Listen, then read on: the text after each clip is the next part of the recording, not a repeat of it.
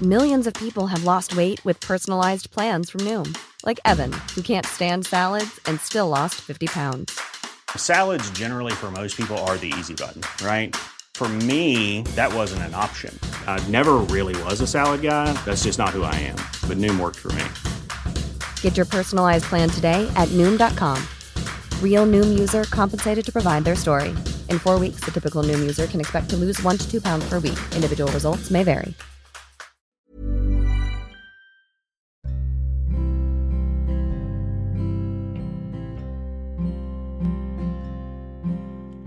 Hai, selamat datang di podcast Love Lavinia. Di sini, aku akan berbagi pikiran, tips, dan cerita aku untuk nemenin kamu. Sebelum mulai, aku mau ngasih tahu kalau podcast ini dibuat dengan aplikasi Anchor. Dengan Anchor, kita bisa rekam dan publish podcast langsung ke Spotify seratus persen gratis. Selamat mendengarkan ya.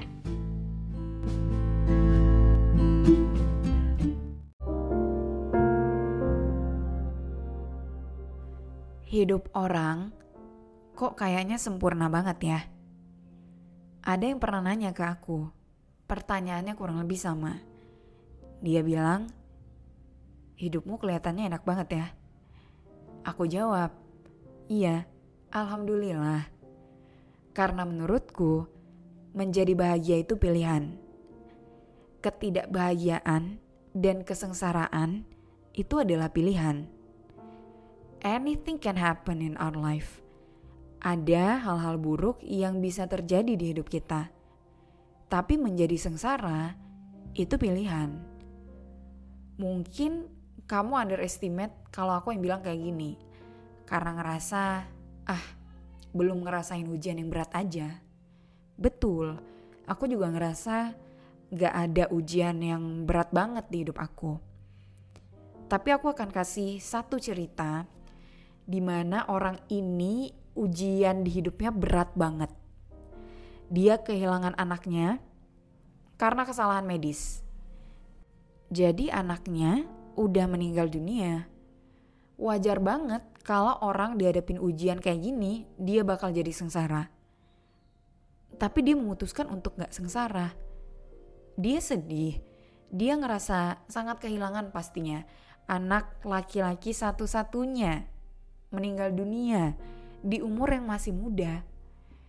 Tapi instead of terus-terusan bersedih dan menyesali kenapa bawa anaknya ke rumah sakit itu, kenapa gak bawa ke rumah sakit lain aja, mungkin gak bakal terjadi tuh kesalahan medis itu. Tahu gak sih apa yang dia lakuin? Dia nulis buku dan judulnya adalah Rumus Bahagia. Buku itu international bestseller. Bayangin, orang yang kita pikir bakal hidup sengsara memutuskan untuk gak sengsara dan malah menulis buku yang membahas tentang kebahagiaan. Selain buku Rumus Bahagia itu, aku juga lagi baca buku Berani Tidak Disukai, The Courage to be Disliked. Buku ini juga ngebahas tentang kebahagiaan. Ada satu bagian yang mau aku bacain. Ketidakbahagiaanmu tidak bisa disalahkan pada masa lalu atau lingkunganmu. Dan bukan berarti kau tidak punya kemampuan. Kau hanya kurang berani. Bisa dibilang kau kurang berani menjadi bahagia. Buku ini bilang kalau menjadi bahagia tuh butuh keberanian. Aku akan coba bahas gimana sih caranya biar kita berani menjadi bahagia. Ini berdasarkan pengalaman aku dan juga buku-buku yang pernah aku baca. Yang pertama, dirimu hari ini bukan dirimu di masa lalu. Jangan mikir apa yang udah terjadi di masa lalu akan menentukan masa depan kamu. Karena manusia itu bisa berubah kapan aja ketika dia memutuskan mau berubah. Mungkin kamu ngerasa punya banyak banget nih kegagalan di masa lalu. Ya udah, aku bakal gagal lagi, gagal lagi. Tapi masa lalu tuh enggak menentukan masa depan kamu. Kalau hari ini kamu berusaha lagi meski udah gagal berkali-kali, kamu boleh bangga sama diri kamu. Dan kemungkinan kamu untuk kedepannya berhasil pasti ada. Mungkin kamu rasa kamu gak berasal dari lingkungan orang-orang yang hebat. Kamu bukan lulusan universitas ternama, sehingga kamu gak akan bisa punya masa depan yang cerah. Ya kalau hari ini kamu berusaha, kamu belajar skill baru, kamu membangun networking, ya bisa banget kamu meraih masa depan yang kamu inginkan. Keberanian yang pertama tuh menurutku ya, berani untuk tidak terjebak di masa lalu. Kita punya mindset, kita bisa berubah, keadaan bisa berubah, kehidupan bisa berubah kalau hari ini kita memutuskan untuk membuat perubahan itu. Yang kedua, jangan hidup untuk memenuhi ekspektasi orang lain. Orang yang bahagia tuh hidupnya bebas. Dalam artian, dia tidak berusaha untuk memenuhi ekspektasi orang lain. Dia tidak berusaha membuat semua orang menyukai dia. Dia melakukan hal yang dia senangi dan menganggap orang suka atau gak suka sama dia, itu bukan urusan dia. Bukan tugasnya untuk membuat semua orang senang. Aku pribadi kena banget sih waktu baca pembahasan ini. Aku bikin konten dari dua ribu dua puluh satu kan. Nah awalnya tuh aku kebanyakan bahas Um, tips karir, tips C V, tips interview kerja. One day, aku ketemu ada yang bilang kayak gini, dia unfollow aku, karena ngerasa kontennya kok sekarang udah egois, kebanyakan bahas diri sendiri, padahal dulunya ngebahas tips karir. Aku down banget sih hari itu. Emang konten aku udah agak berubah.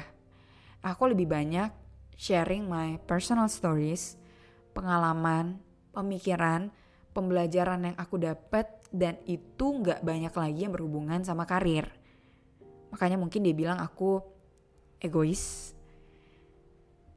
Tapi ya aku gak mikirin itu sampai berhari-hari banget sih, ya udahlah. Cuman sekarang aku baru keinget lagi sama itu. Dan sebenarnya tidak mungkin membuat semua orang senang kan. Dan buat apa juga, itu bukan tugas aku. Tugas aku adalah, aku sekarang mau bikin konten self-improvement, konten tentang slow living, minimalisme, self-love, relationship juga. Kalau ada yang gak suka dengan itu, ya itu bukan tugas aku. Aku cuma perlu ngelakuin tugas aku aja. Bayangin capeknya kalau kita harus memenuhi ekspektasi orang lain. Artinya kan kita menggantungkan kebahagiaan kita di orang lain. Kita baru bisa seneng tuh kalau orang lain udah terpuaskan. Jadi ya silakan bikin goal sendiri untuk hidup kamu. Mulai bangun kehidupan yang kamu inginkan. Tentu akan lebih bahagia ketika kita bisa menjalani hidup sesuai yang kita inginkan dibandingkan mengikuti apa yang didikte orang lain. Dikte atau dikte ya? Dikte ya kayaknya. Yang ketiga, bersyukur. Yep. Orang tuh kadang mikir, ya kalau hidupnya dikasih banyak materi, wajar dia bisa bersyukur. Hmm, I don't think so. Ada orang yang dikasih lebih sedikit materi, tapi dia bisa bersyukur. Ada juga yang dia dikasih materi berlimpah, tapi dia gak bersyukur. Menurutku bersyukur itu bukan berdasarkan seberapa banyak kita dikasih, tapi seberapa aware kita dengan apa yang udah dikasih. Coba deh, sambil kamu dengerin ini aja, kamu sadari seberapa banyak keberkahan yang dikasih ke kamu. Kamu punya telinga yang sehat, jadi bisa dengerin ini. Kamu punya handphone, kamu hari ini masih bernafas, banyak banget. Kita bahkan gak bisa menghitung blessing yang Allah kasih ke kita. Aku sangat meyakini ya, Allah tuh bakal ngasih nikmat yang lebih lagi kalau kita bersyukur. Dan kalau dibilang nih, orang yang bersyukur tuh berarti gampang puas ya. Enggak gitu, ya kamu tetap boleh mengusahakan hal yang lebih baik lagi. Misalnya, kamu semester lalu dapat I P K tiga koma lima. kamu wajib bersyukur. Dan ya boleh banget kalau kamu mengusahakan semester depan I P K-nya lebih tinggi lagi. Terakhir, aku mau bilang, kalau kamu ngelihat hidup orang, kok kayaknya sempurna banget ya. Kamu juga pasti tahulah, bukan berarti ini orang gak pernah ada masalah. Mana ada orang yang hidupnya gak dikasih masalah, gak dikasih ujian. Tapi kalau kamu lihat hidupnya sempurna, ya mungkin dia yang memutuskan untuk punya hidup yang bahagia, punya hidup yang tidak kekurangan.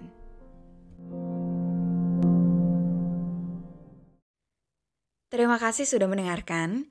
Jangan lupa follow podcast Love Lavinia di Spotify dan nyalain lonceng notifikasinya, biar kamu tahu kalau aku udah upload episode terbaru.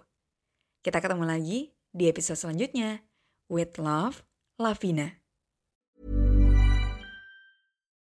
Botox Cosmetic, onabotulinumtoxinA, F D A approved for over twenty years. So, talk to your specialist to see if Botox Cosmetic is right for you.